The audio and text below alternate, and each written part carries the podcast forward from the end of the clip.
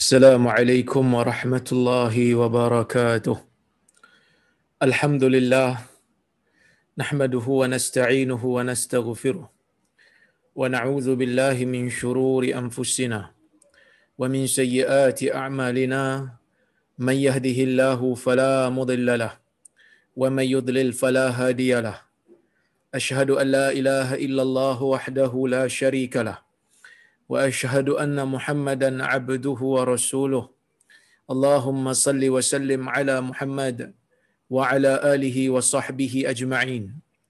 يا أيها الذين آمنوا اتقوا الله حق تقاته ولا تموتن إلا وأنتم مسلمون. يا أيها الناس اتقوا ربكم الذي خلقكم من نفس واحدة وخلق منها زوجها وبث منهما رجالا كثيرا ونساء واتقوا الله الذي تساءلون به والأرحام. إن الله كان عليكم رقيبا. يا أيها الذين آمنوا اتقوا الله وقولوا قولا سديدا. يصلح لكم أعمالكم ويغفر لكم ذنوبكم. ومن يطع الله ورسوله فقد فاز فوزا عظيما. فإن أصدق الحديث كتاب الله وخير الهدي هدي محمد وشر الأمور محدثاتها وكل محدثة بدعة وكل بدعة ضلالة أما بعد Muslimin dan muslimat yang dirahmati oleh Allah Subhanahu wa taala sekalian.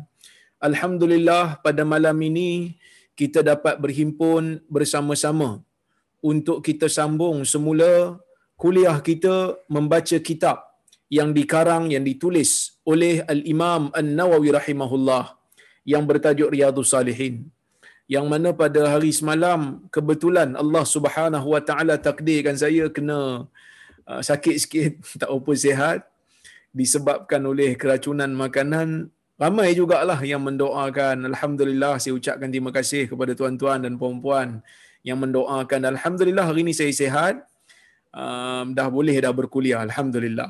Jadi insya-Allah kita nak sambung balik kuliah kita berkaitan dengan kitab Riyadhus Salihin ini dan kita akan sambung hadis yang kedua insya-Allah dalam bab yang baru ini bab uh, yang ke-34 iaitu babul wasiyah bin nisa.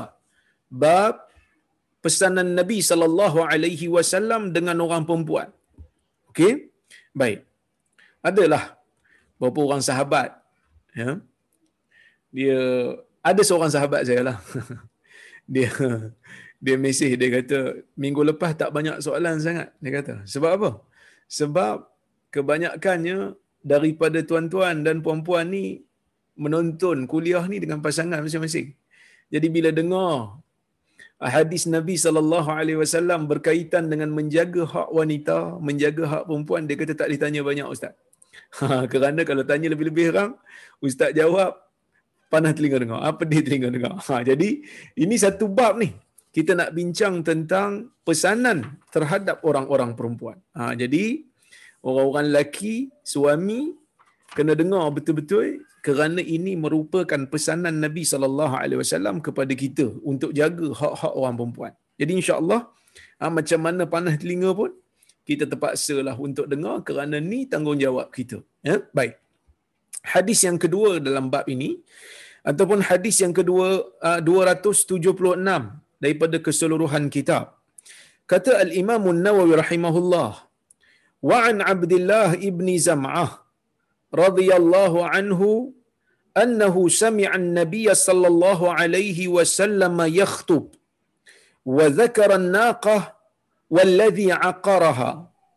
فقال رسول الله صلى الله عليه وسلم إذ انبعث أشقاها انبعث لها رجل عزيز عارم منيع في رهته ثم ذكر النساء فوعظ فيهن فقال يعمد أحدكم فيجلد امرأته.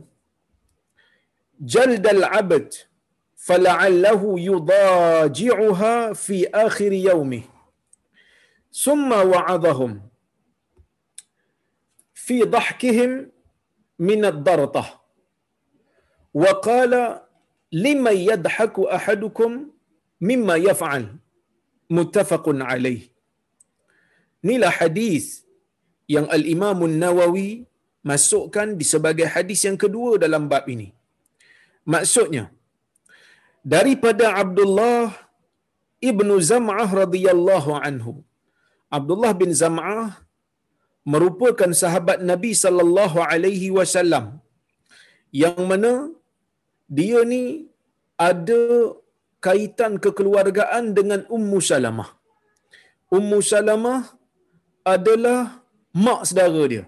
Kerana dia ni anak saudara kandung kepada Ummu Salamah. Iaitulah Abdullah ibnu Zam'ah. Ya? Dia mengatakan bahawasanya dia mendengar Rasulullah sallallahu alaihi wasallam bersabda. Ha, dia kata dia dengar Nabi bersabda waktu Nabi sallallahu alaihi wasallam hidup, Nabi pernah berucap satu ucapan. Ha, Nabi pernah berucap dengan satu ucapan yang mana ucapan tu dia dengar. Ha, ni kalau dia sebut macam ni tuan-tuan, maksudnya memang dia dengar betul lah. Kerana sahabat Nabi sallallahu alaihi wasallam ni ada waktunya, ya, ada waktunya dia tak dengar daripada Nabi sallallahu alaihi wasallam secara langsung. Ada waktunya begitu. Ada waktu dia dengar daripada orang lain. Seperti mana hadis Nabi sallallahu seperti mana hadis Umar radhiyallahu anhu yang mana dia mengatakan bahawasanya dia ni uh, tana, uh, apa ni? Tanawab. Uh, ya tanawab. Dia ni ada satu ketika masa zaman Nabi sallallahu alaihi wasallam hidup dia ada ambil turn. Uh, dia ada ambil turn uh, mengambil uh, giliran. Uh, turn tu giliran uh, mengambil giliran bersama dengan seorang daripada kalangan orang Ansar yang mana mereka ni berpakat kalau hari ini Umar datang berjumpa Nabi Ansar tu boleh pergi kerja. Kalau esoknya pula Umar yang hari ini dah dengar Nabi wasallam dah, dah mendampingi Nabi esok yang Ansar tadi dah pergi kerja esok pula Ansar tu mendampingi Nabi Umar pula pergi kerja. Ha kenapa jadi macam tu? Kerana sahabat Nabi sallallahu alaihi wasallam ni tuan-tuan mereka ni ada kerja yang perlu diurus mereka ni ada kehidupan mereka ada keluarga yang perlu diberi makan tetapi dalam masa yang sama eh, tapi dalam masa yang sama mereka juga ada tanggungjawab untuk mempelajari agama daripada Nabi sallallahu alaihi wasallam. Jadi apa yang mereka ada? Sebahagian daripada mereka seperti Abu Hurairah mereka tak kerja langsunglah. Duduk dengan Nabi sallallahu alaihi wasallam ah, di mana Nabi pergi di situlah mereka akan pergi. Mana Nabi pergi dia orang akan ikut. Follow. Ini ahlu sufah. Orang yang memang tak fikir dah pasal kerja. Makan pun sekadar apa yang sahabat lain bagi. Sekadar apa yang Nabi bagi. Sekadar apa yang ada daripada habuan zakat. Mereka menjadi penuntut ilmu secara full time. Ini golongan ahli sufah. Seperti Abu Hurairah, seperti uh, Abu Zar, Salman Al-Farisi dan lain-lain. Manakala ada di kalangan sahabat yang tak boleh macam tu. Sebab dia kata kalau semua pakat jadi full time student, siapa lagi nak jadi ahli ekonomi? Siapa nak pergi meniaga dekat pasar? Siapa nak menguruskan kebun-kebun? Maka ada di kalangan sahabat yang terpaksa pada satu-satu ketika tak pergi berjumpa Nabi kerana nak pergi kerja. Tapi mereka pasang sahabat yang boleh memperdengarkan kepada mereka hadis. Yang mana bila Nabi sebut satu hadis mereka tak ada, ada sahabat yang dengar di situ, sahabat tu akan bagi tahu kepada yang tak dengar. Bahkan Nabi sallallahu alaihi wasallam pernah mengarahkan sahabat yang dengar daripada Nabi untuk menyampaikan kepada yang tak dengar. Seperti mana sabda Nabi yang sangat masyhur. Nabi kata ala falyul falyuballigh syahid al-ghaib. Ketahuilah hendaklah orang yang ada hendaklah orang yang menyaksikan orang yang mendengar perkataan aku ini sampaikanlah kepada mereka yang tak dengar Bahkan Nabi SAW menyebutkan balighu anni walau ayah. Sampaikanlah daripada aku walaupun satu ayat. Menunjukkan Nabi sallallahu alaihi wasallam menyeimbangkan di antara kehidupan sahabat. Mereka mementingkan agama tetapi dalam masa yang sama mereka tidak mengabaikan dunia mereka. Kerana sudut ekonomi pun penting dalam sebuah negara Islam. Tak mungkin sebuah negara akan menjadi makmur, akan menjadi harmoni, akan menjadi aman, akan memberikan rakyatnya keselesaan, melainkan agamanya dijaga dengan baik dan dalam masa yang sama ekonomi juga dijaga dengan baik. Sosial juga dijaga dengan baik. Maka keseimbangan di antara sektor-sektor utama dalam negara ini diseimbangkan oleh Nabi sallallahu alaihi wasallam. Sebab itu Barak bin Azib kata, "Laisa kulluna yasma'u hadithan min Rasulillah sallallahu alaihi wasallam wa innama kanat lana bai'atu wa ashghal." walakin an-nas lam yakunu yakzibun yauma idzin fayuhaddithu shahid al-ghaib. Bukan semua di kalangan kami sahabat nabi ni yang mendengar hadis daripada nabi sallallahu alaihi wasallam secara langsung untuk semua hadis. Barak bin Azib kata bukan semua di kalangan kami ni bila nak riwayat hadis bukan semuanya kami dengar daripada nabi ada yang kami dengar direct seperti mana hadis Abdullah bin Zam'ah ni. Ada yang kami dengar dengan perantaraan sahabat yang lain. Kenapa? Kerana Abdullah uh, kerana Barak bin Azib kata wa innama kanat lana bai'atu wa ashghal. Kerana kami ada kerja, kami ada kebun yang perlu diurus. Kami ada tanah, kami ada tanaman yang perlu diurus. Yang perlu dituai, yang perlu dibaja, yang perlu dibungakan wa ashghal dan kami ada kerja yang perlu dibuat. Walakinnan nas tetapi manusia di zaman sahabat lam yakunu yakzibun yauma idzin sahabat nabi tidak menipu pada masa itu. Sahabat nabi sallallahu alaihi wasallam bagaimana mereka terlibat dengan dosa sekalipun kalau ada tetapi sekali-kali mereka tidak ada sejarah bukti sejarah tak ada yang menunjukkan mereka berbohong dalam agama ni tak ada kepentingan pun untuk mereka berbohong. Sebab apa tuan-tuan dan puan-puan rahmati Allah Subhanahu wa taala sekalian? Ya sebab apa? Sebab mereka telah mengorbankan dunia mereka. Mereka telah mengorbankan dunia yang mereka ada demi nak menjaga agama ni. Jadi apa perlu apa sebab apa tujuan mereka nak pergi berbohong dalam isu agama? Tak ada kepentingan. Mereka dah meninggalkan bumi mereka iaitu Mekah mereka telah meninggalkan keluarga mereka yang berada di Mekah. Mereka berperang bersama dengan Nabi sallallahu alaihi wasallam. Sebahagian daripada mereka terkorban. Ada di kalangan mereka yang dihantar pergi ke Yaman, yang dihantar pergi ke Iraq, yang dihantar pergi ke Syam. Semua mereka ini telah ikhlas dalam agama dan menjadikan diri mereka sebagai wakaf kepada umat. Maka tak ada keperluan untuk mereka berbohong lagi pada masa pada masa tersebut. Maka sebab itu ahli sunnah wal jamaah mengatakan as-sahabah kulluhum udul. Sahabat ini kesemua mereka ini adalah adil. Apa maksud adil? Adil dalam ilmu hadis ni ialah mereka tidak berbohong dalam agama. Mereka tidak berbohong dalam periwayatan hadis dan tidak ada satu satu bukti pun yang menunjukkan mereka bohong. Jadi kalaulah kata Abu Hurairah dengar daripada sahabat lain satu hadis. Kemudian sahabat lain tu bagi tahu kat dia itu hadis Nabi yang dia dengar. Lepas tu bila Abu Hurairah nak riwayat dia tak sebut nama sahabat tu dia kata anin Nabi daripada Nabi. Dia tak kata dia dengar daripada Nabi tapi dia kata hadis tu daripada Nabi. Kerana dia yakin dan percaya sahabat yang bagi tahu dia tu memang dengar betul. Tak jadi masalah. Dalam ilmu hadis dipanggil hadis seperti ini, sahabat yang dengar daripada sahabat lain dan meriwayatkan tanpa menyatakan dia dengar daripada sahabat. Dia terus riwayat daripada Nabi. Selagi mana dua-dua itu adalah sahabat diterima di sisi majoriti ahli sunnah wal jamaah dengan mereka menamakan riwayat itu sebagai riwayat marasilus sahabah. Ha, marasilus sahabah yang diterima. Tapi yang ni tak ada lagi kebarangkalian ataupun tidak ada lagi kemungkinan untuk Abdullah bin Zam'ah ni dengar daripada orang lain kerana dia jelas bagi tahu dia kata annahu sami'an nabiy sallallahu alaihi wasallam yakhutub. Dia mendengar Nabi sallallahu alaihi wasallam berkhutbah. Wa dzakara an-naqah wallazi aqaraha. Dalam khutbah Nabi sallallahu alaihi wasallam, dalam ucapan Nabi sallallahu alaihi wasallam pada waktu tu Nabi menyebutkan tentang unta dan Nabi menyebut tentang orang yang membunuh unta tersebut, orang yang menikam unta tersebut. Yang mana disebutkan dalam Al-Quran. Nabi membacakan ayat Quran tu di dalam khutbah Nabi. Nabi kata, "Idzin ba'atha ashqaha."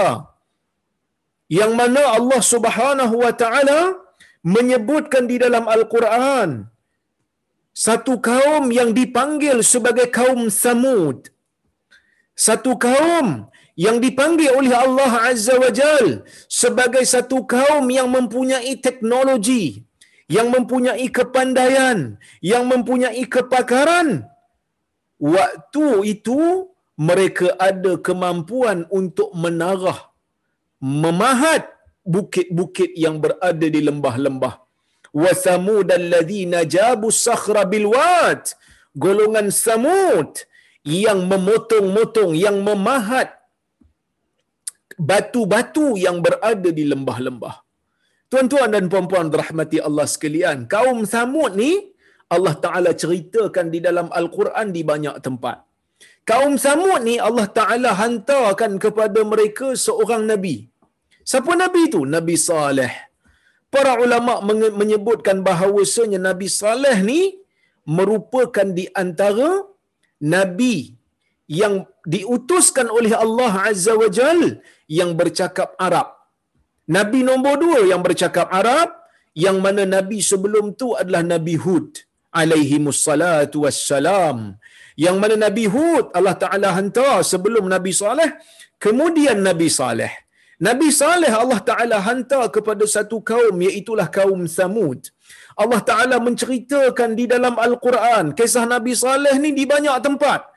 Kalau tuan-tuan tengok, dalam suratul A'raf Allah Taala menceritakan ah, kisah Nabi Saleh yang berdakwah kepada kaumnya, mengajak kaumnya untuk menyembah Allah semata-mata.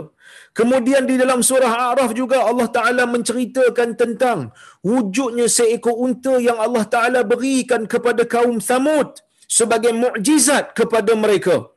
Kemudian Allah Subhanahu wa taala juga menceritakan dalam suratul A'raf mereka ini membunuh unta yang Allah Subhanahu wa taala berikan kepada mereka.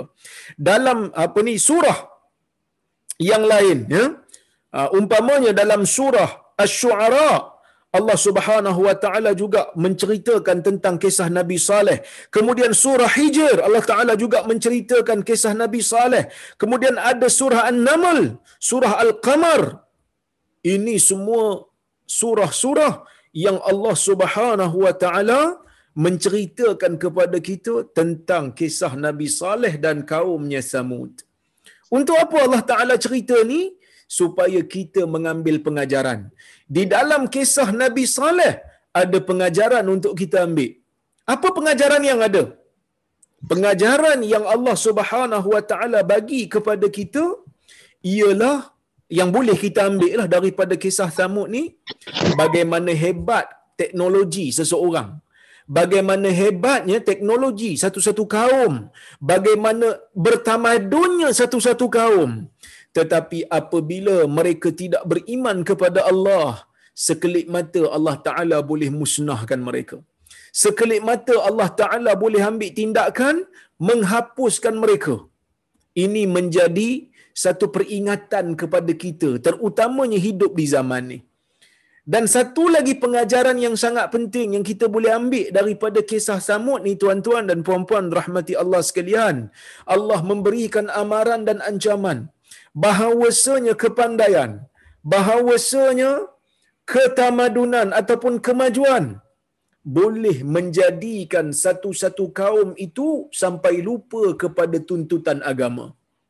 Mungkin waktu kita miskin, mungkin waktu kita susah, kita boleh ingat arahan Tuhan, perintah Tuhan. Tapi bila mana kita berada di tak di puncak ketamadunan. Ha, bila kita ha, berada uh, senang, bila kita berada waktu kaya, mungkin kita akan lupa perintah Allah. Masa tu datang sifat ta'ajub kepada diri sendiri. Datang sifat ujub, sifat rasa, sifat yang merasakan diri hebat. Sifat yang merasakan seolah-olah mereka tak perlu kepada Tuhan. Maka mereka tenggelam dalam nikmat dunia. Tenggelam dalam merasakan diri mereka itu hebat. Sehingga kan Allah Subhanahu wa taala yang memberikan mereka nikmat pun akhirnya mereka sekutukan. Maka Allah Azza wa Jal menurunkan nabinya iaitu Nabi Saleh untuk berdakwah kepada mereka. Ha, bila Nabi Saleh berdakwah kepada mereka, tuan-tuan, Nabi Saleh mengajak mereka kepada tauhid. Bukan Nabi Saleh minta buat apa? Minta sembah Tuhan yang sebenar yang akal mereka boleh terima. Logik. Dengan hujah-hujah yang sangat jelas, mereka boleh terima. Tetapi mereka tidak mau terima. Sebab apa? Takabur. Sebab apa? Ikut-ikutan. Sebab apa? Dok fikir kita golongan majoriti, kita golongan senang, kita golongan kaya. Kebetulan pula Nabi Saleh ni bukanlah keturunan yang betul-betul daripada kaya sungguh. Keturunan yang mulia tapi bukan daripada keturunan bangsawan. Bahkan ya ada ayat Al-Quran yang menunjukkan bahawasanya kaum Samud ni mereka seolah-olah macam merendahkan Nabi Saleh kerana Nabi Saleh ni punya pengikut tak ramai. Kerana Nabi Saleh ni punya pengikut tak ramai tuan-tuan. Allah Subhanahu wa taala berfirman, "Abasharum minna wahidan nattabi'u." Ya. Inna idzan lafi dhalali wa su'ur. Adakah Allah Subhanahu wa taala rakamkan di dalam Al-Quran Allah Taala kata kaum Samud ni waktu Nabi Saleh berdakwah kepada mereka mereka kata kepada Nabi Saleh mereka berkata kepada sesama mereka setelah mereka tak mampu nak jawab hujah-hujah Nabi Saleh yang begitu kukuh dalam nak membuktikan keesaan Allah, dalam nak membuktikan kepada diorang bahawasanya mereka ini memang selayaknya untuk menyembah Allah Subhanahu wa taala semata-mata, dah tak mampu nak jawab, mereka kata apa? Mereka kata, adakah kami ya? Adakah kami perlu mengikut. Hanya satu orang je adakah kami nak ikut manusia? Dahlah manusia di kalangan kami. Seorang pula tu. Seorang pula tu. Bukannya ramai pun. Ha. Itu dia orang punya dia orang punya hujah. Sebab itu saya sebut dulu tuan-tuan. Dalam nak mencari kebenaran ni kita bukan cari mana yang ramai. Kita bukan cari mana yang ramai. Kalau ikut yang ramai Kristian lagi ramai daripada orang Islam dalam dunia ni tapi kita mencari kebenaran. Saya tak nafikan dalam masalah ijtihad, dalam masalah khilaf fiqh mungkin yang ramai itu ada kekuatan. Tetapi adakah semestinya? Tak semestinya. Kerana mungkin saja yang minoriti itulah yang benar. Maka sebab itu mereka yang berada daripada kalangan orang-orang yang kafir di zaman Nabi Saleh tak ikut Nabi Saleh. Sebab apa? Sebab mereka kata dia seorang aja yang lain tak ikut pun. Yang lain tak ada pun cakap macam dia. Mereka kata faqalu abasharam minna wahidan nattabi'u.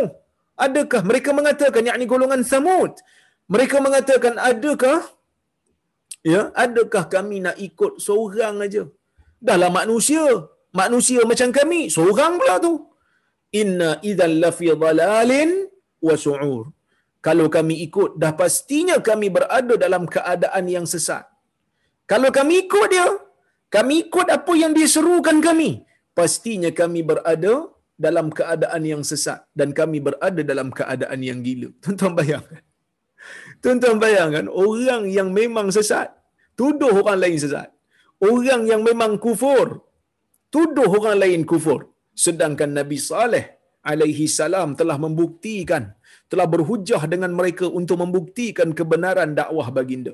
Tapi mereka tak peduli dan mereka tetap degil bahkan mereka minta kepada Nabi Saleh untuk dikeluarkan untuk mereka itu uh, tanda yang menunjukkan Nabi Saleh ni betul-betul adalah nabi nabi yang diutuskan oleh Allah Subhanahu wa taala.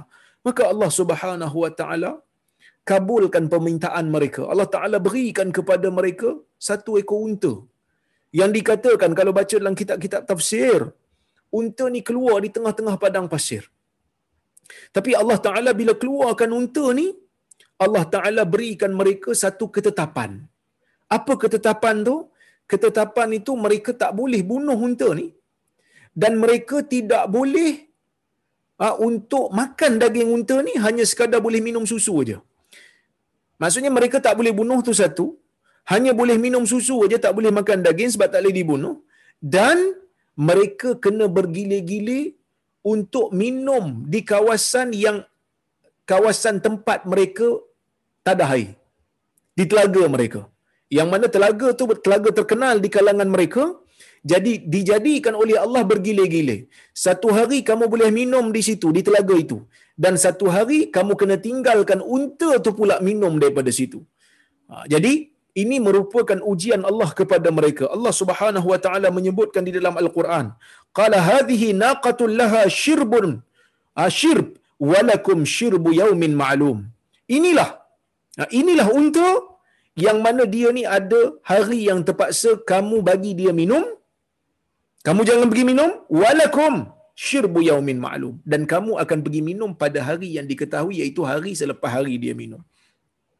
Ya. Tuan-tuan dan puan-puan rahmati Allah Subhanahu wa taala sekalian.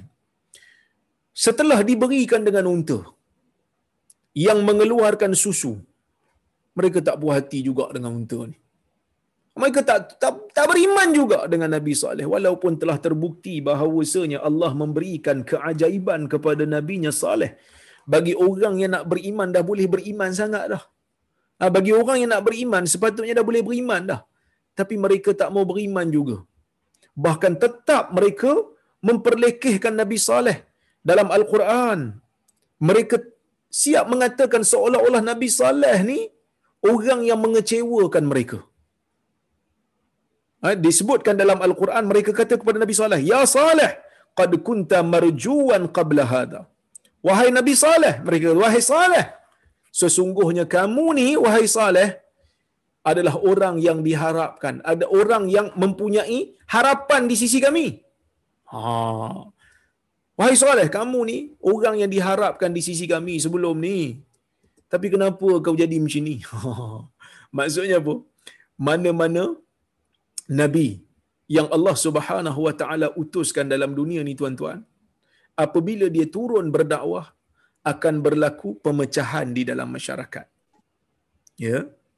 Akan berlaku pemecahan. Kalau tuan-tuan tengok dalam kitab-kitab tafsir Nabi Saleh ni sebelum daripada ya uh, sebelum daripada mereka um, uh, berdakwah mereka ni menjadi orang yang uh, dihormati. Cakap mereka tu cakap yang uh, orang kata apa? Um, cakap yang orang hormat. Sebab itu mereka kata pada Nabi Saleh, "Ya Saleh, qad kunta fina marjuan qabla hadha." Wahai Saleh, sesungguhnya sebelum ini kamu sebelum ini pada kami, qad kunta fina marjuan qabla hadha. Sebelum ini kamu orang yang diharapkan di sisi kami. Tapi kenapa kamu buat benda ni? Kenapa kamu mulakan dakwah ni? Kenapa kamu bawa ajaran ni? Ha, jadi benda ni tuan-tuan dan puan-puan rahmati Allah Subhanahu wa taala sekalian menunjukkan kepada kita bahawasanya dalam dakwah ni kita akan berdepan dengan satu situasi yang mana kita akan hilang reputasi. Kita akan hilang nama baik. Sebahagian ahli tafsir kata, kaum Samud ni, bila sebut perkataan ini, qalu ya Saleh, qad kunta fina marjuan qabla hadha, wahai Saleh, sebelum ini kamu pada sebelum ini sebelum kamu bawa dakwah ni kamu di sisi kami orang yang diharapkan sebelum ini mereka uh, sebagai ulama tafsir kata sesungguhnya kami yang dimaksudkan oleh kaum Nabi Saleh itu adalah sesungguhnya kami mengharapkan supaya kamu ni menjadi ketua yang dihormati ketua yang ditaati sebelum kau bawa dakwah ni. Tetapi bila kau bawa satu ajaran yang melarang kami untuk menyembah apa yang tok nenek kami sembah pada waktu tu kami rasa dakwah engkau ini ataupun kata-kata engkau ni kami dah mula ragu. Sebab itu mereka kata atanhana an na'budu ma ya'budu abauna wa innana la fi syakkim mimma tad'una ilaihi murid. Mereka kata wahai Saleh sebelum ini kamu adalah orang yang kami harapkan. Adakah sekarang ini kamu nak menghalang kami daripada kami menyembah apa yang disembah oleh nenek moyang kami? Dan sesungguhnya kami dalam keadaan yang sangat-sangat sangsi dengan apa yang kau seru kami kepadanya. Nabi Saleh seru mereka kepada tauhid. Nabi Saleh seru mereka untuk menyembah Allah semata-mata. Mereka kata, mereka tak ada jawapan. Mereka tak boleh nak jawab. Mereka tak boleh nak balas pun hujah Nabi ni. Tapi mereka kata apa? Wahai Saleh, sebelum ni kau tak ada pun pecah-pecahkan kami. Sebelum ni kau tak ada pun nak kacau-kacau apa yang kami buat. Eh sebelum ni kita punya tok nenek semua dah okey dah. Tiba-tiba hari ni kau larang kami daripada sembah. Ha, sembahan yang telah disembah oleh orang dulu sebelum daripada kami. Kami betul-betul sangsi dengan ajaran yang kau bawa ni. Ajaran mana yang kau bawa ni? Maka inilah yang menjahanamkan golongan samud. Iaitulah at-taqlidul a'ma. Taklid buta kepada golongan yang sebelum mereka taklid buta kepada golongan ya taklid buta kepada golongan yang terdahulu tanpa tahu hujah. Ya, tanpa tahu tanpa tahu hujah. Tuan-tuan dan puan-puan rahmati Allah Subhanahu wa taala sekalian ini merupakan kisah Nabi Saleh. Jadi bila mana mereka dah boring ya mereka dah boring dengan ucapan Nabi Saleh mereka dah tak boleh tahan dengan ucapan Nabi Saleh apa saja yang berlaku kepada mereka apa saja benda yang tak jadi yang berlaku dalam kehidupan mereka? Apa saja kerugian dalam dunia yang mereka tempuhi? Mereka akan tuduh Nabi Saleh lah penyebabnya. Dalam al-Quran Allah Subhanahu taala kata ya mereka ini menyebabkan Nabi Saleh pembawa kepada malang. Ha, mereka menyebutkan di dalam al-Quran Nabi Saleh ni pembawa malang. Bukan hanya Nabi Saleh orang yang ikut Nabi Saleh juga merupakan pembawa malang. Apa saja malang yang berlaku, mereka kata, ini ah, Nabi Saleh, ini Saleh lah punya kerja ni. Ini Saleh lah penyebab ni. Sebab tak mau sembah sembahan kami, ah maka tengok, dah datang dah bala bencana. Qalu tayyarna bik wa ma'ak. Mereka mengatakan kami menerima ah, menerima perkara yang sial dengan kamu wahai Saleh wa bimam ma'ak dan orang yang mengikut kamu. Nabi Saleh kata apa? Qala ta'irukum indallah bal antum qaumun tuftanun.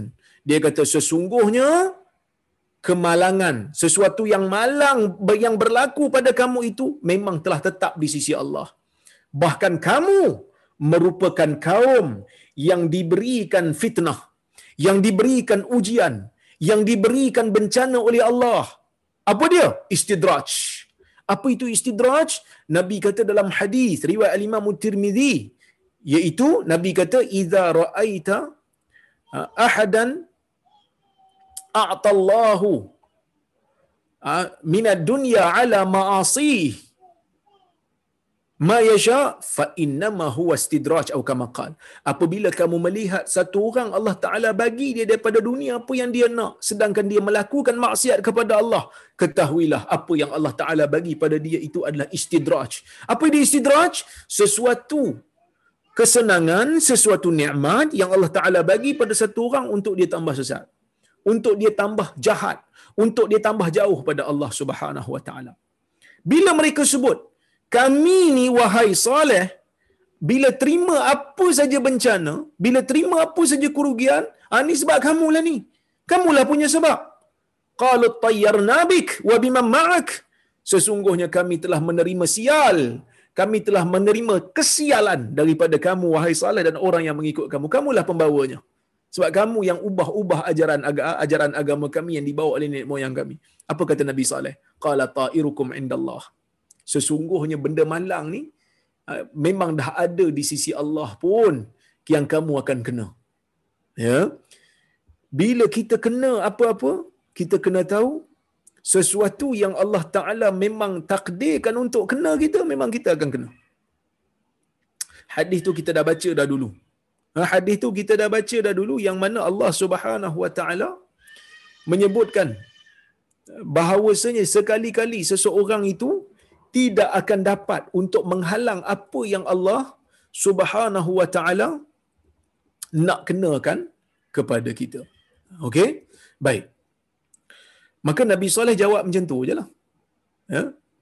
Ha, benda ni Allah Ta'ala tekankan dalam Al-Quran. La yusibana illa ma kataballahu lana. Sekali-kali tidak akan menimpa kita, melainkan apa yang Allah Ta'ala telah tetapkan untuk kita.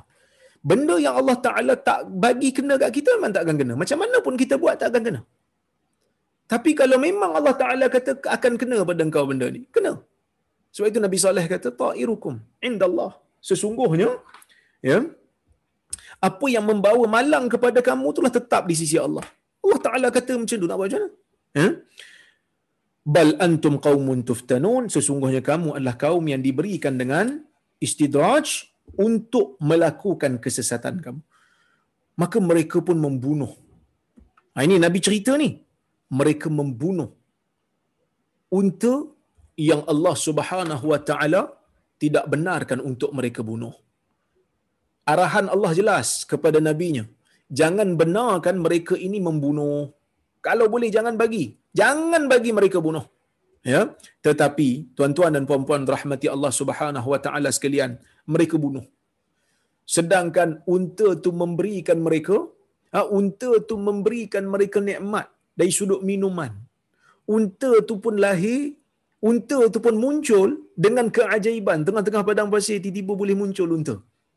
Ya, sehingga Allah Subhanahu Wa Taala menyebutkan ha, di dalam Al-Quran dalam dalam uh, surah Asy-Syams Allah Taala kata kazzabat samud bi idzim ba'atha ashqaha kazzabat samud uh, kazzabat samud bi taghwaha sesungguhnya kaum-kaum Samud ini telah mendustakan uh, telah mendustakan rasul mereka iaitu Saleh bi taghwaha Kenapa mereka itu mendustakan Nabi mereka sedangkan Nabi mereka telah menunjukkan keajaiban yang Allah Ta'ala berikan kepada dia?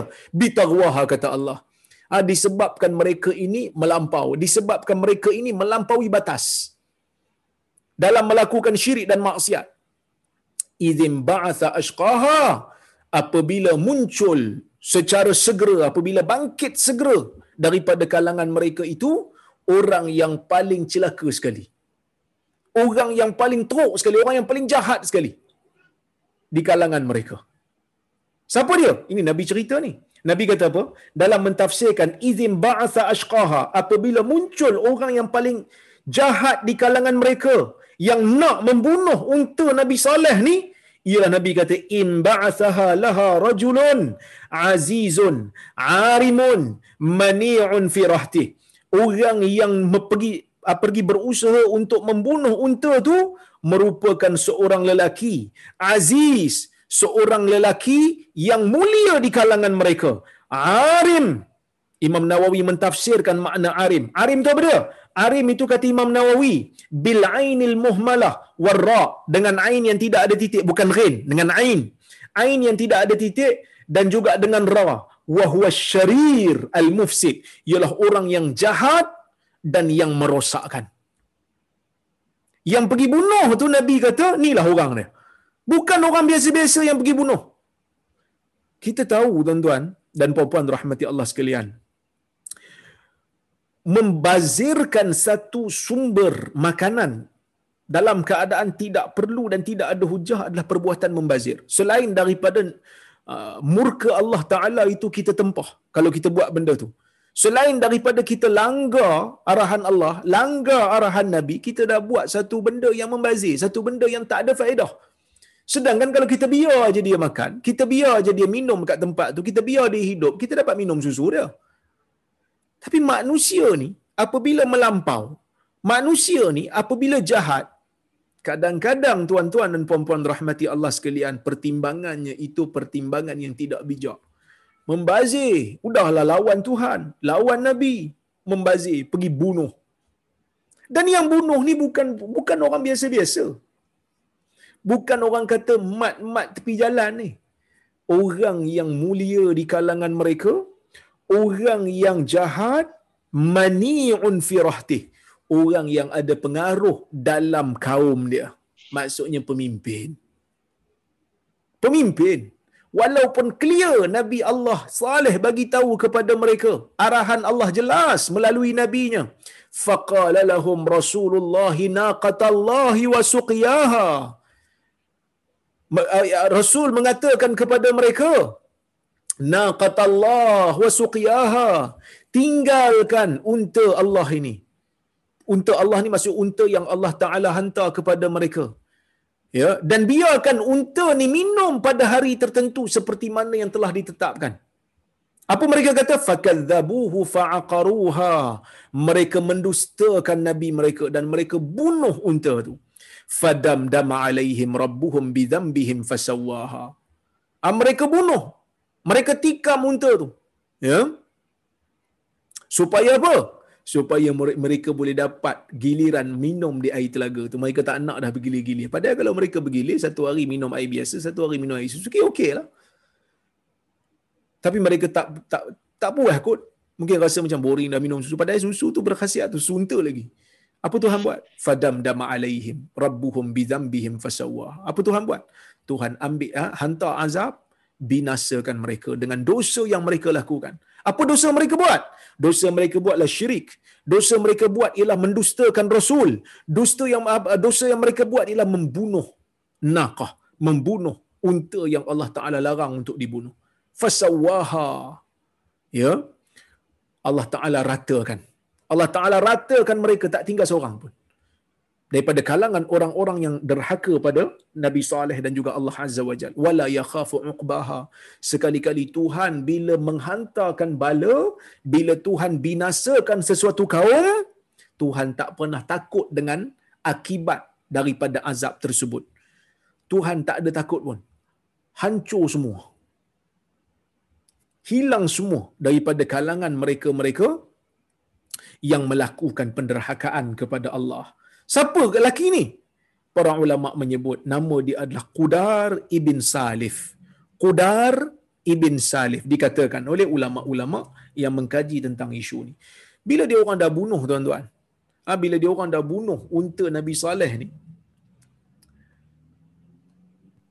Mereka siap lagi nak bunuh pula Saleh dan juga keluarganya dan juga pengikut Nabi Saleh menurut tafsiran sebahagian ulama patutnya mereka dah bunuh unta tu, patutnya mereka takutlah akan datang kepada mereka azab daripada Allah Subhanahu wa taala.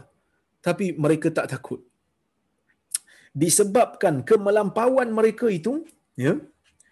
Mereka terus melakukan kejahatan berpakat sesama mereka. Apa mereka buat?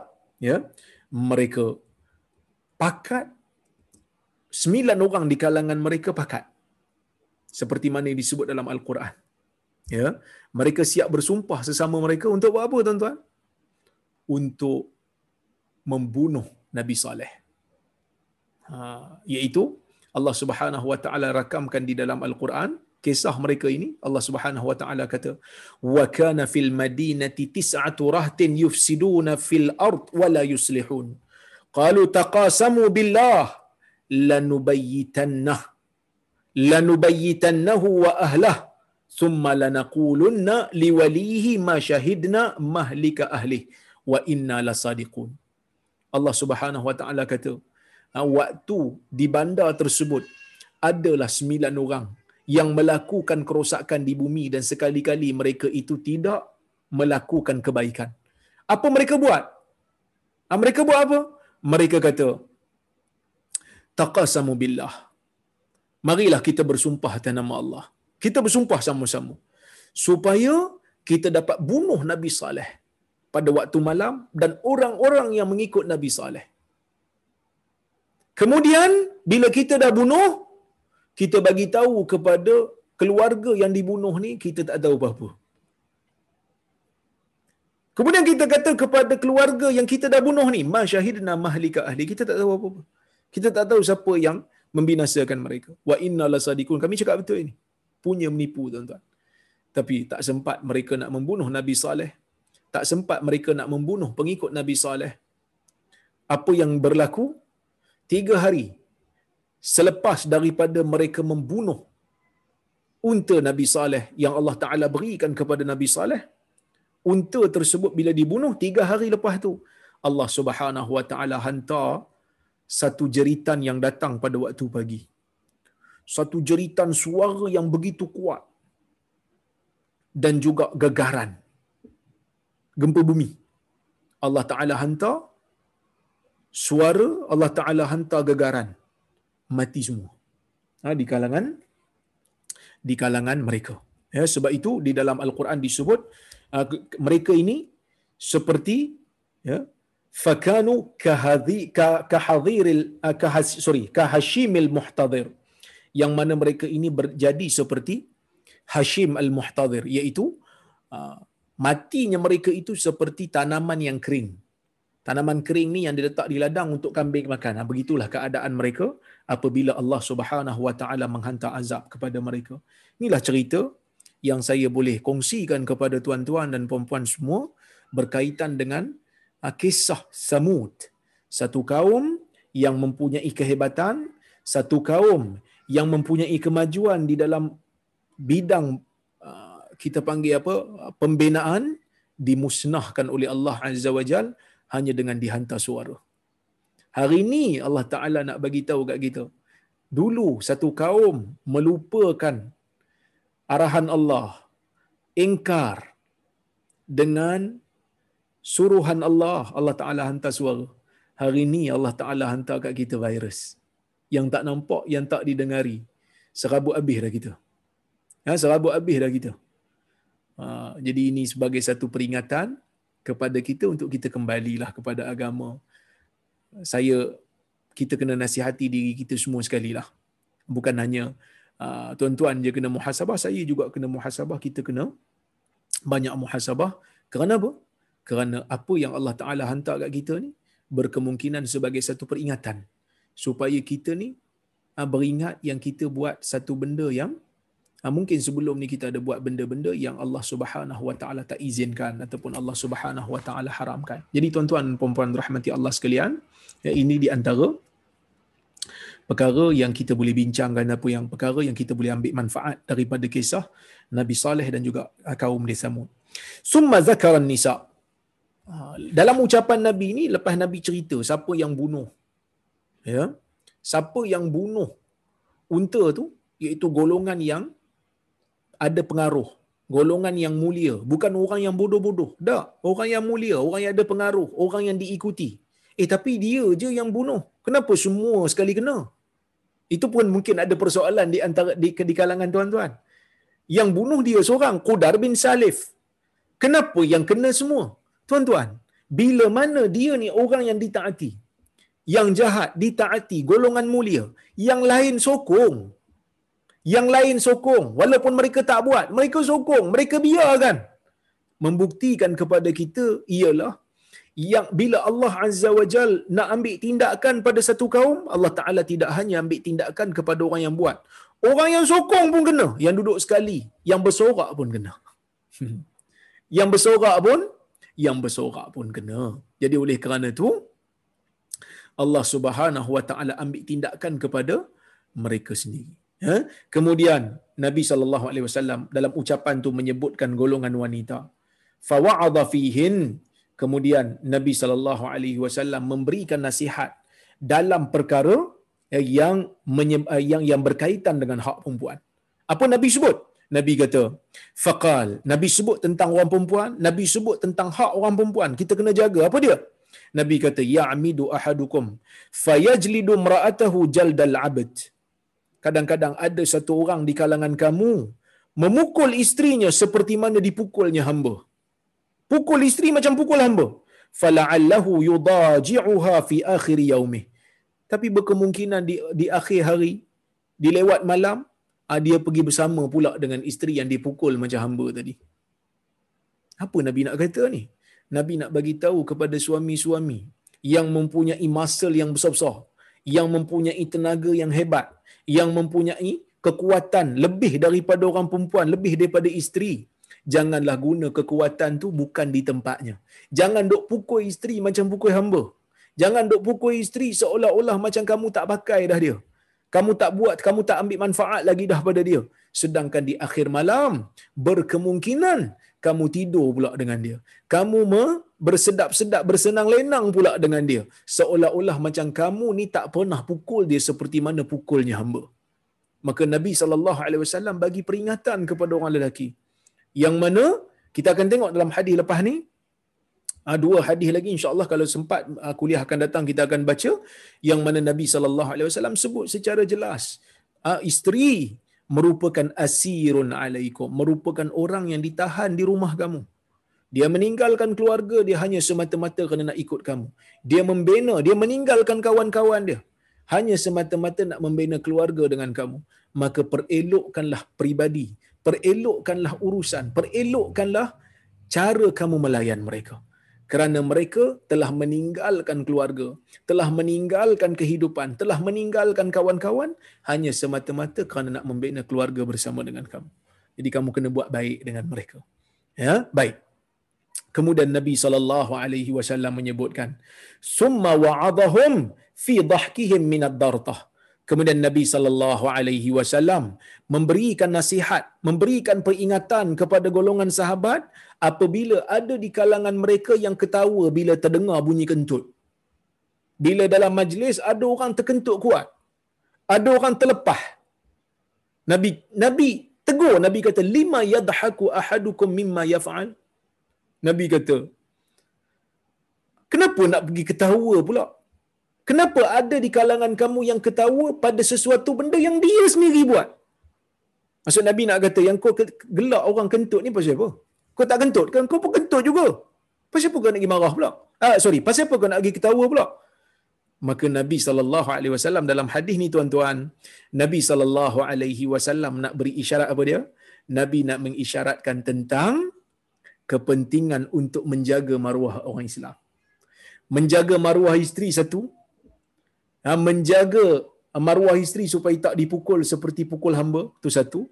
Menjaga maruah orang lain yang terlepas kentut, yang terhilang cover, yang lost control terhadap kentut dia di tengah-tengah majlis sehingga kita ketahui.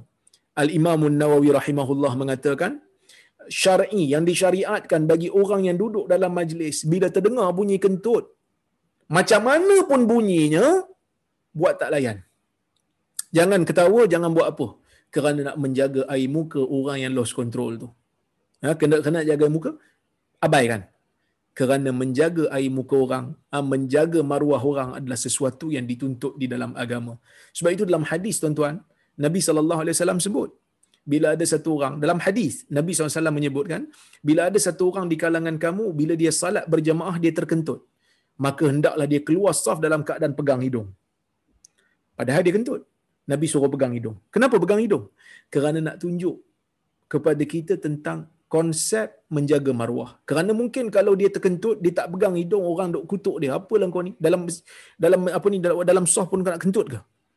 Maka pegang pegang hidung seolah-olah macam hidung yang berdarah. Sedangkan memang kentut betul. Ha, ini helah dipanggil untuk menjaga maruah diri. Begitulah Nabi sallallahu alaihi wasallam mengambil penting tentang isu ha, tentang isu uh, menjaga maruah manusia. Jadi kita tengok apa kata Syekh Mustafa Bura dalam mensyarahkan makna hadis ni. Kita tengok sekejap ya. Afad al hadis. Ini memberikan faedah kepada kita. Iza lam yanfa iza lam yanfa'il wa'z wal hajr fi ta'dib al mar'ah allati yukhsha minha an nushus falyakun at ta'dib bid darb al yasir alladhi la yahsulu ay la yahsulu ma'ahu an nufur at tam. Syekh Mustafa Bura kata apabila dalam sesuatu keadaan nasihat dan juga kita asingkan diri daripada tempat tidur tidak berjaya dalam nak menjadikan orang uh, isteri kita ni taat kepada kita. Dia ada step ya. Allah Subhanahu Wa Taala sebut dalam Al-Quran dia ada step ni nak tegur isteri ni. Isteri yang degil, isteri yang tak taat ni ada step dia. Yang pertama nasihat. Kemudian asingkan diri daripada tempat tidur. Kemudian pukul. Syekh Mustafa Bura kata apa? Dia kata step by step ni kena guna. Jangan pergi pukul dulu sebelum nasihat. Jangan pergi pukul dulu sebelum daripada asingkan diri daripada tempat tidur. Ya? Maka dia kata apabila tidak bermanfaat nasihat, tidak lagi bermanfaat uh, ber, mengasingkan diri daripada dia, uh, kita boykot dia sekejap, tak tak berjaya juga dalam nak menjadikan dia beradab, ya? Tak tak berjaya juga daripada menghalang dia daripada nusyus, maka hendaklah at-ta'dib, hendaklah nasihat, hendaklah didikan itu dengan dengan pukul yang kecil, pukul yang ringan, bukan pukul yang apa ni mencederakan. Para ulama eh, Nabi SAW sebut dalam hadis, darb ghairu mubarrih. Pukul yang tak cedera. Tapi pukul nak tunjuk kita siri. Imam Syafi'i kata pukul dengan kayu sugi. Kayu sugi? Ambil apa beros gigi kita punya tangkai, batang. Lagi pukul sikit. Ha, itu. Itu dah teruk sangat lah tu. Nak tunjuk seriusnya kita dalam masalah menegur dia tu. Okay? Tapi para ulama juga sebut waktu nak pukul tu tak boleh pukul muka, tak boleh pukul tempat-tempat ha, anggota-anggota yang ha, boleh tinggalkan parut, tak boleh pukul menyebabkan kecederaan. Pukul tu nak tunjuk kita serius saja. Dia mungkin rasa sakit sikit lah. Tapi para ulama sebut, antaranya mazhab Syafi'i dia kata kalau suami yakin pukul pun tak jadi apa? Tak boleh pukul. Maksud kalau pukul pun tak ber, uh, tak bermanfaat pada penilaian suami, tak boleh pukul. Ha, tak perlu pukul. Ha, itu punya punya orang kata apa nak jaga tu. Ha, punya nak jaga. Ha, kalau suami dia tengok isteri dia, ni kalau aku pukul ni kan, aku pula kena pukul balik. Kan? Dia dah ada black belt taekwondo, WTF, juara dunia. Aku ni apa je, silambam pun tak lepas. Ha, dia kata kalau pukul ni sekarang tak jadi apa. Dia pun dah biasa kena pukul ni. Ha, maka tak perlu untuk pukul. Terus boleh untuk ha, melakukan proses untuk berpisah lah. Ha, untuk talak. Ha? Baik. Kemudian, dalam dalam hadis ni kata Syekh juga, terdapat faedah, Ad-dahku innama yakunu minal amril ajib. Ketawa ni berlaku dalam perkara yang mengajaibkan kita. Menakjubkan kita. Ya? Ha. Ha, dalam menakjubkan kita bukan benda-benda yang biasa. Kentut ni benda biasa. Kita pun buat. Jadi buat apa nak gelak? Tak perlu nak gelak. Eh? Ad-darbul masmuh bihi ghaira mubarrih. Ha, ad-darbul masmuh bihi ghairul mubarrih. La yukassiru azman wala yajrah wala yushawwih. Wa yajtanibu ma'ahu darbul wajh wal ra's. Pukul yang diizinkan oleh syarak untuk suami buat ialah pukul yang tidak mencederakan, yang tidak mematahkan tulang yang tidak mencederakan langsung dan tidak mencacatkan dan hendaklah dijauhi memukul wajah dan juga kepala. Ah, ataupun meninggalkan parutlah ya. Kemudian ad-darbu lil mar'ah nashis akhir wasilatun min wasail at-ta'dib yulja al yalja ilaiha ar-rajul ah, pukul ah, isteri ni yang pukul isteri yang tak taat ya nusyus ya adalah wasilah yang terakhir daripada kaedah-kaedah nak menasihati. Ya, itu yang last. Yang mana itu last step. Maka dia kena mulakan dengan beri nasihat, lepas tu kena boykot. Ha, kena tak cakap. Kena asingkan diri daripada tempat tidur dan seumpamanya. Fa illam yufid zalik yalja ila darb.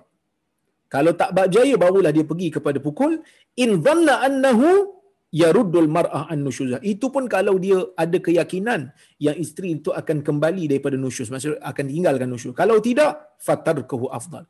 Kalau dia tak kalau dia percaya memang tak beri apa tak beri faedah maka meninggalkan pukul itu afdal dan terus tinggalkan dia ataupun pisah dengan dia wallahu alam jadi tuan-tuan mudah-mudahan cukuplah uh, kuliah kita pada malam ini uh, mudah-mudahan memberikan manfaat sedikit untuk manfaat kita bersama jadi Ah, saya berhenti dulu di sini kita tengok kalau kalau ada soalan ataupun komentar kalau kalau ada kita saya cuba untuk jawab kalau tak tak mampu kita tangguhlah untuk akan datang ya baik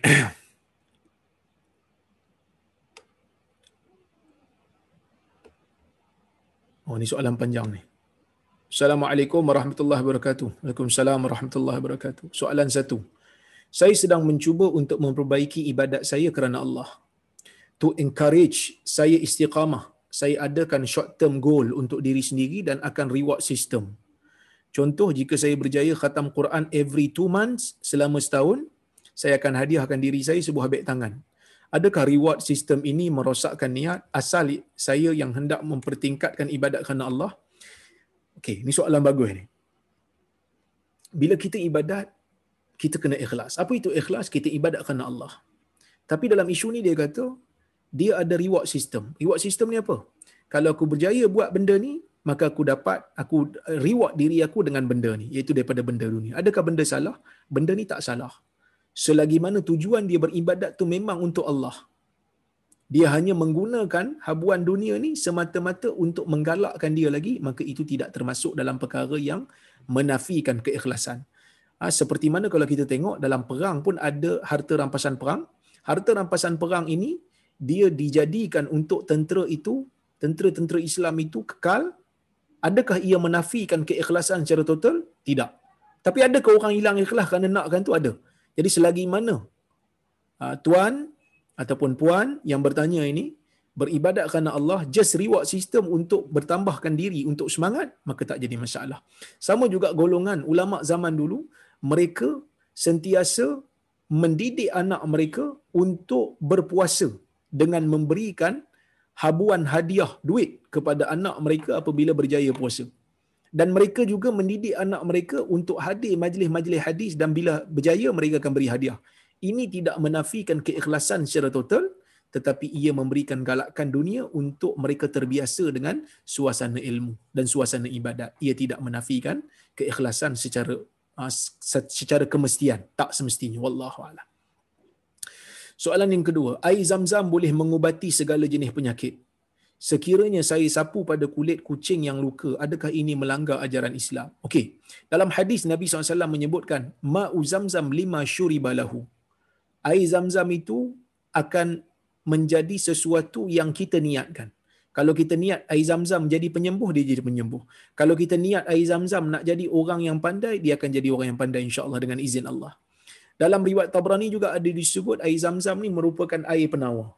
Ya, air penawar. Jadi kita minum tu, kita doakan sesuatu akan jadi. Sama juga kita letakkan pada kucing yang sakit. Berubat. Menggunakan air zam-zam tidak menjadi masalah. Yang menjadi polemik di kalangan para ulama ialah menggunakan air zam-zam untuk beristinja. Menggunakan air zam-zam untuk mencuci najis. Adakah dibenarkan? Sebahagian ulama kata makruh manakala sebahagian ulama mengatakan dibenarkan jika ada keperluan. Kerana mereka berhujah menggunakan air yang keluar terbit daripada jari Nabi para sahabat guna untuk mandi. Air yang keluar daripada jari Nabi ini dah tentu mulia macam air zam-zam juga yang diberkati juga. Apabila air yang keluar daripada jasad Nabi yang mulia itu pun boleh digunakan untuk berwudu boleh digunakan untuk mandi maka begitu jugalah air zam-zam. Tapi kalau ada air yang lain, dahulukan air yang lain untuk mandi supaya air zam-zam ni boleh dijadikan sebagai minuman. Wallahu a'lam.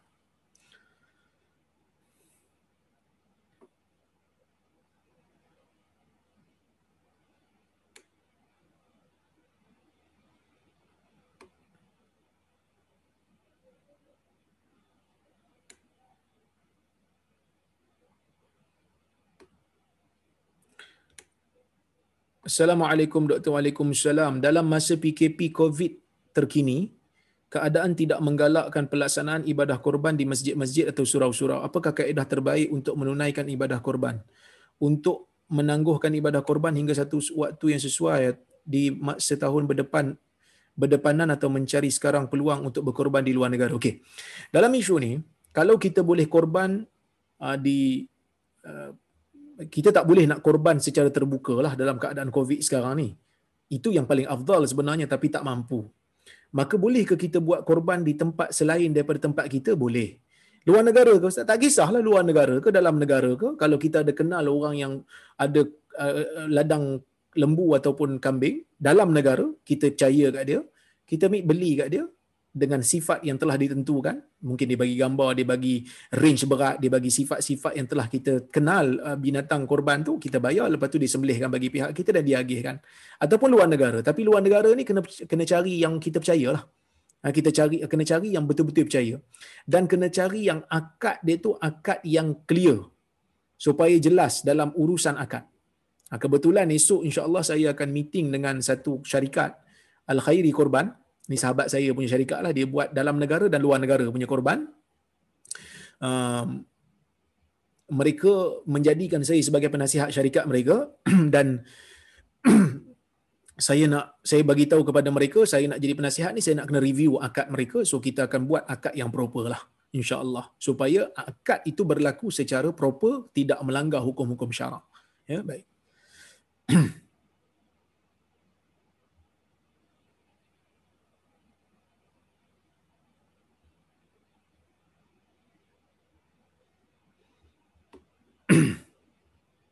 Assalamualaikum. Waalaikumsalam. Adakah kentut di khalayak termasuk dosa atau sekadar makruh? Ia adalah perbuatan yang mencemarkan maruah. Yang tidak digalakkan. Ha, yang tidak digalakkan tetapi wallahu alam ia tidaklah termasuk dalam perkara yang berdosa. Tetapi ia mencemarkan maruah yang ha, menafikan sifat malu. Yang menjadikan seseorang itu mungkin akan terjebak dengan dosa pula akibat tak ada malu dah pada diri dia. Ha, itu benda yang kita kena kita kena tahu. Eh? Baik. Okay, kita tengok soalan yang berikutnya kalau ada.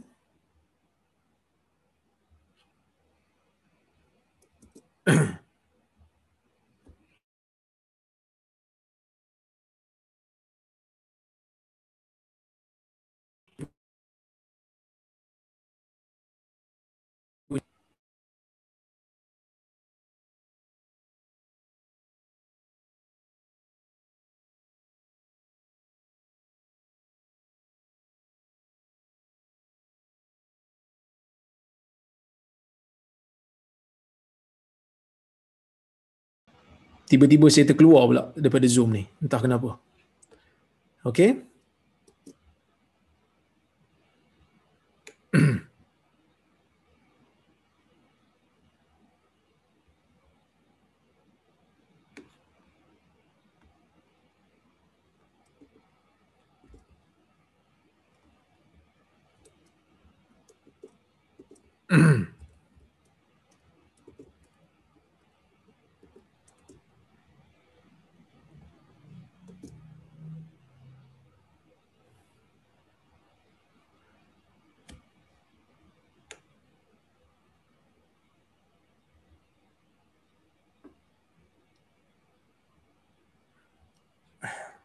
hilang tadi soalan-soalan tadi semua pakai hilang belaka dah. Sebab saya dah terkeluar tadi. Ya.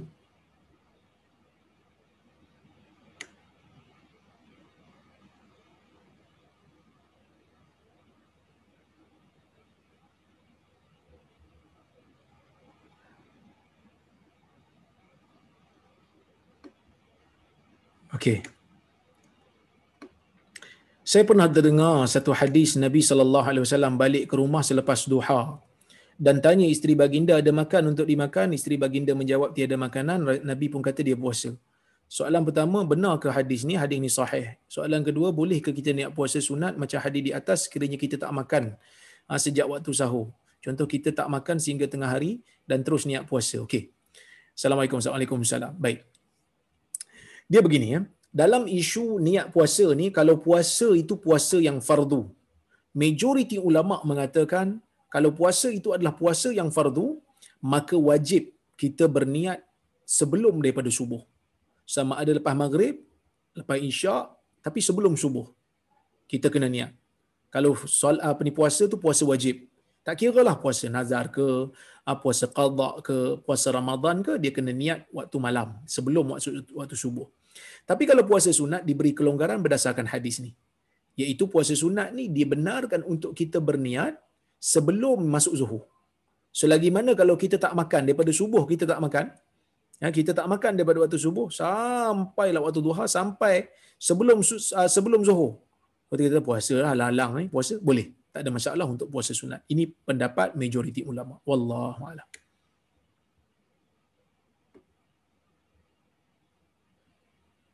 Assalamualaikum Dr. Waalaikumsalam. Mohon mohon jelaskan perbezaan antara sedekah, infak, wakaf. Wakaf ni yang kita bagi untuk berkekalan. Sesuatu yang kita bagi untuk kekal dia punya asal ambil manfaat dia itu wakaf. Contohnya macam tanah wakaf, masjid. Kalau kita wakaf buku pun, buku tu tak boleh bawa ke mana, wakaf Quran di masjid. Tak boleh bawa keluar, orang boleh cuma boleh baca je. Itu wakaf. Dan wakaf termasuk dalam infak jugalah. Infak ni nama besar. Ha, termasuk dalam sedekah pun. Sedekah ni pun nama besar dia. Ya, infak ni uh, menafkahkan sesuatu di jalan Allah untuk membantu agama Allah. Itu infak. Ya, dalam perkara kebaikan. Termasuklah sedekah, termasuk wakaf. Okey. Assalamualaikum Dr. Waalaikumsalam. Boleh ke lain kali bila doktor sebut ayat Quran, doktor bagi tahu juga nama surah dan ayat ke apa? InsyaAllah. Terima kasih. Ha, kadang-kadang saya tahu ayat tu. Tapi orang tak tahu eh. Orang nak check. Ha, tak apa nanti saya beritahu. Eh. Baik.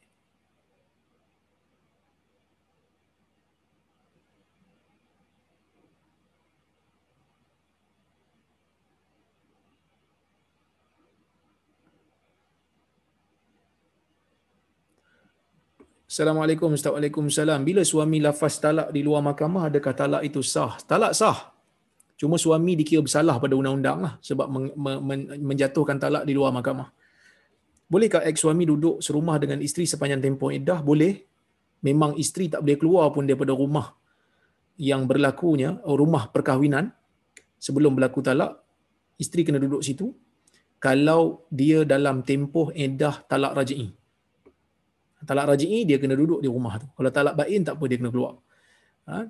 Tapi uh, sama ada dia, dia duduk di situ suami keluar ataupun uh, dia keluar tak ada masalah. Tapi kalau talak raj'i isteri memang kena duduk di rumah yang ada yang yang rumah perkahwinan lah sebelum berlakunya talak selagi mana iddah masih ada. Cuma ulama beza pendapat kena tutup aurat ke tidak. Mazhab Syafi'i kata kena tutup aurat sepanjang tempoh iddah, tetapi mazhab Hambali kata tidak perlu kerana mereka masih lagi suami isteri dalam tempoh iddah. Itu khilaf di kalangan para ulama. Okay, jika isteri tidak menuntut sebarang nafkah zahir untuk diri sendiri dan anak-anak selepas bercerai adakah berdosa si isteri? Baik, isteri yang berada dalam tempoh iddah dia ada dia punya iddah talak raj'i lah dia perlu untuk dinafkahkan. Ha, dan juga anak-anak ni tempoh iddah pun suami kena nafkahkan, lepas tempoh iddah pun kalau anak-anak masih lagi belum balik suami kena tanggung. Tapi kalau suami tak tanggung, ya, kalau suami tak tanggung, isteri tak tuntut untuk diri dia. Maka um, isteri halalkan terlepaslah suami tapi kalau isteri nak tuntut dia jadi hutang lah eh? baik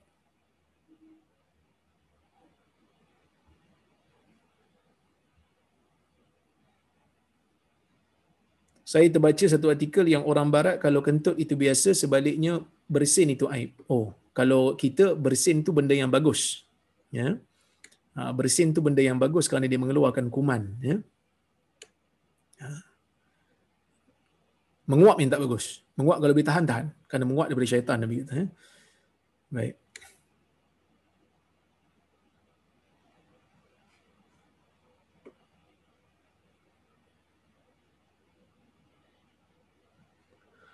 Assalamualaikum Ustaz. Waalaikumsalam. Dalam dalam grup pengajian saya, jika ada sahabat yang meninggal, kami baca Quran 30 juzuk, setiap seorang satu juzuk untuk dihadiahkan kepada arwah. Tapi saya niatkan juga kepada kedua arwah ibu bapa. Boleh ke Ustaz? Mengikut dalam isu membaca Al-Quran dan mensedekahkan pahalanya kepada si mati, ulama berbeza pendapat. Ha, yang masyhur daripada mazhab uh, daripada Imam Syafi'i tak sampailah pahala tu. Yang sampai dalam mazhab Syafi'i kita uh, sedekah untuk si mati, kita doa untuk si mati. Tapi membaca Quran, baca Quran, kemudian sedekahkan pahala dan masyhur dalam mazhab Syafi'i tak sampai. Tapi mazhab Hambali mengatakan sampai. Kerana mereka kiaskan bacaan Quran ni dengan sedekah dan juga ibadat-ibadat yang lain.